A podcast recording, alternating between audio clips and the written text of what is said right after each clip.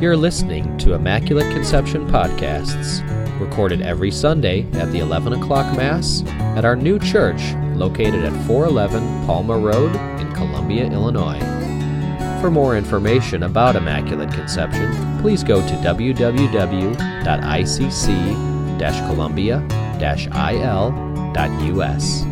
Our pastor is Father Carl Shear. And now, enjoy the podcast. So the people were complaining to Moses in Deuteronomy, saying, Listen, following God is hard work. This is hard. It sort of is. And this was their prayer, this was their complaint, and Moses heard it because God and Moses talk. And so God was telling Moses, Listen, people are just complaining and saying, Following me is difficult. And so Moses had to come and sort of set them straight. He said, Listen, y'all, this is not so hard.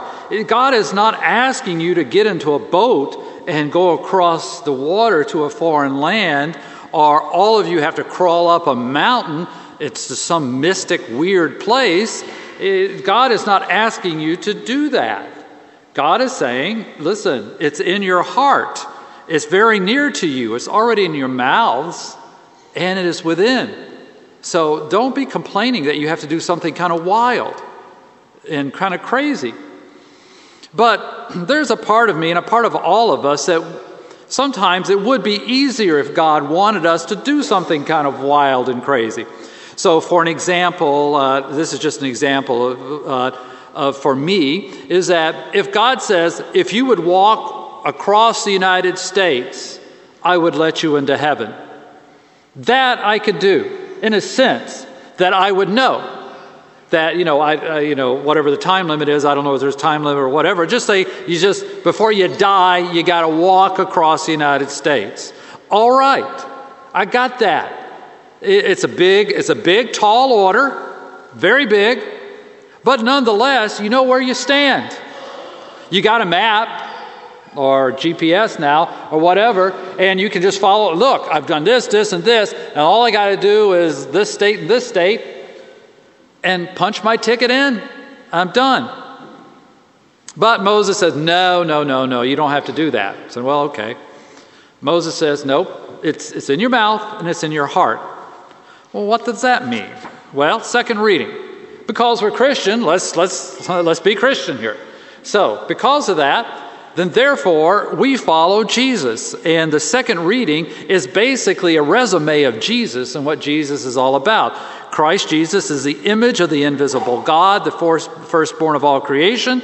Everything is within him, and in him all the fullness was well pleased to dwell, and through him he reconciles all things. All right, we know that because then as Christians, we know that if we follow Christ, then therefore we are following God. We emulate Christ's life every day, and therefore we are kind of doing what Moses says. We, it's, it's kind of within our mouth, it's within our hearts. Got it. Okay. Easy going so far. Until we get to the gospel. All sorts of problems here. We have a real smart alecky lawyer of, of the law, who knows the law, and it's just smart alecky. Knows it. He's smart and he knows it. Now, he's going to get in a conversation with Jesus. So, here it comes. Teacher, what must I do to inherit everlasting life? Jesus throws it back at him. Well, you know the law. What do you think? And so then Mr. Smart Aleck answers back Love your God with heart, being, strength, and mind, and love your neighbor as yourself. And Jesus says, You are right. So he's not only a smart aleck, he is really, truly smart. He knows how to distill all of the law, which is a ton of law, Jewish law is a lot, it is just like us Christians too. We have a lot of rules and regulations. Jewish religion, lots of rules and regulations. And so this, this uh, smart alecky guy just distilled it down to two things love God with heart, mind, and soul, love your neighbor as yourself. Jesus says you're right. Good job. You know what you're talking about. If the guy would only have kept his mouth shut, we would be fine right now. But we're not fine because this guy, this know it all, has to open his mouth one last time. And this screws it up for all of us. Because if we, if we stopped right where we were, love God with heart, mind, and soul, and love your neighbor as yourself, perfect. We could argue that all day long and feel justified. We're happy. Every one of us would set our own rules, we'd argue with each other, we'd point fingers at each other, we'd judge each other, but we'd all be fine. We'd get along, sort of. But no, Mr. Know It All has to say, and who is my neighbor? And this is where it messes us up for all of us. This story, we've heard it a zillion times. Okay. You got a man who has been beat up and robbed, and there he is. Along comes a Samaritan. Since there is no 9 11, you can't pawn it off on anybody.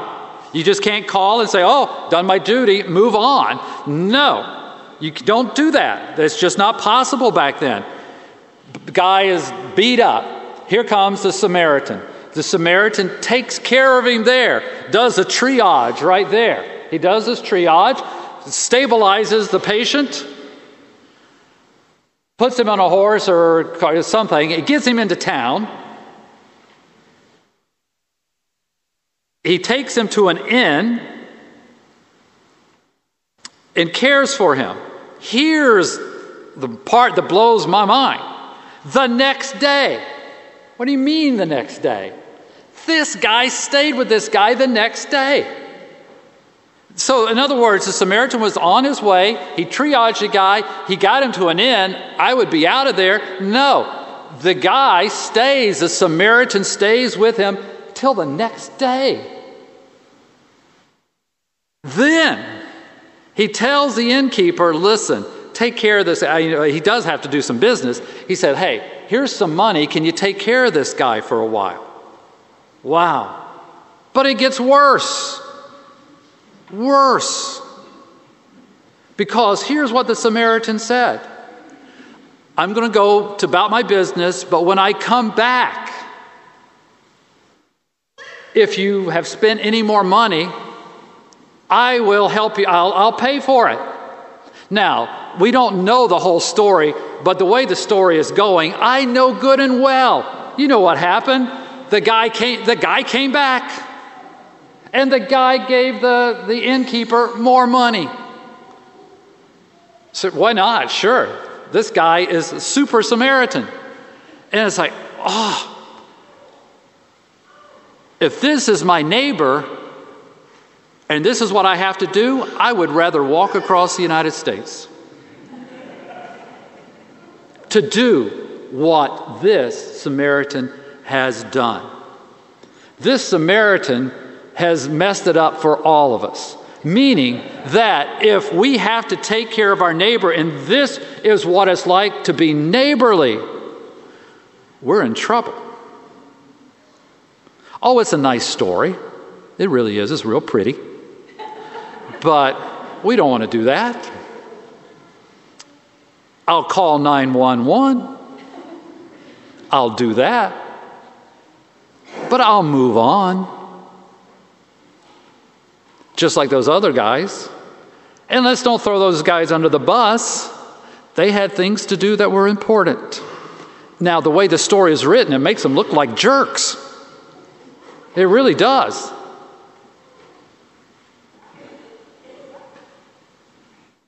To be a good Samaritan is practically almost impossible. I'm a bad Samaritan, but I'm not a good one.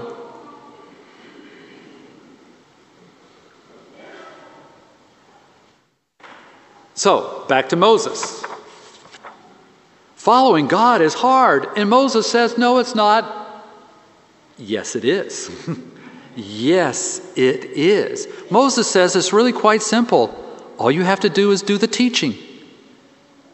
But in the simplicity is what makes it so hard. And this is the difficult message today. That in the simplicity of being a neighbor, if we really look at what it's like to be a neighbor, it is difficult. And what is so difficult about it? It's mercy. To be a merciful human being takes tremendous effort. There is nothing easy, ever easy about showing mercy. To stop and show mercy, two things have to happen. First of all, we have to stop. We have to recognize that there is a human being in front of us that needs help. That's hard enough of in itself, but that is exactly what we have to do. And then the second thing is that in our mind, we have to turn our gaze away from ourselves and actually then pay attention to the other person that needs mercy. Those two things, so we have to summon up all the energy that we can to do that. It is not easy. But that's mercy. Mercy means we stop and we look at the person before us and we do something about it. We are called to take care of the neighbor. We are called to mercy. And that is what the Good Samaritan is showing us today. This is what mercy looks like. And there is a lot of people in need of mercy. Because this is what we are called to do as Christians. Doesn't mean we do this every second of every day. Doesn't mean that. No, we go about our business and our business is our business.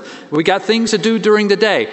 But believe me, sometimes during our busy day, and we know it when we see it, and here's what we have to deal with we know it when we see a human being who is in need.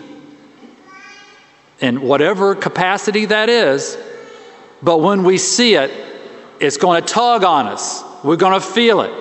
And you say, ah, I've got so much to do today. And now here is a person in need of mercy. Ugh. And we have to show it. Now, in showing mercy, we can feel bad. And that's okay. If you feel crabby, if you're mad because your whole day is ruined, that's okay. Be mad. Who cares? Who cares how you feel? Because you're doing mercy. And so, yeah, you can be a little crabby and you can be a little offset because you have to show mercy. Just deal with it, suck it up, and show the mercy. Because here's what's important the person who is receiving mercy could care less how you feel, too.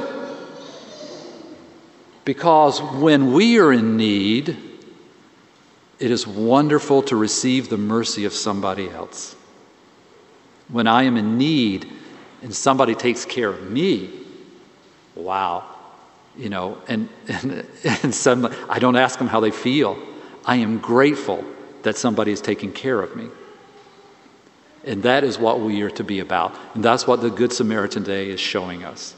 Yes, we're to follow God, but in following God, sometimes it requires us to show mercy.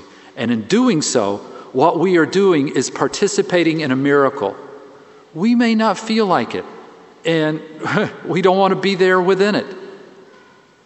But to the person who receives the mercy, it is a miracle from God. And so that is what we are called to be that kind of neighbor. Hard to do, but important nonetheless.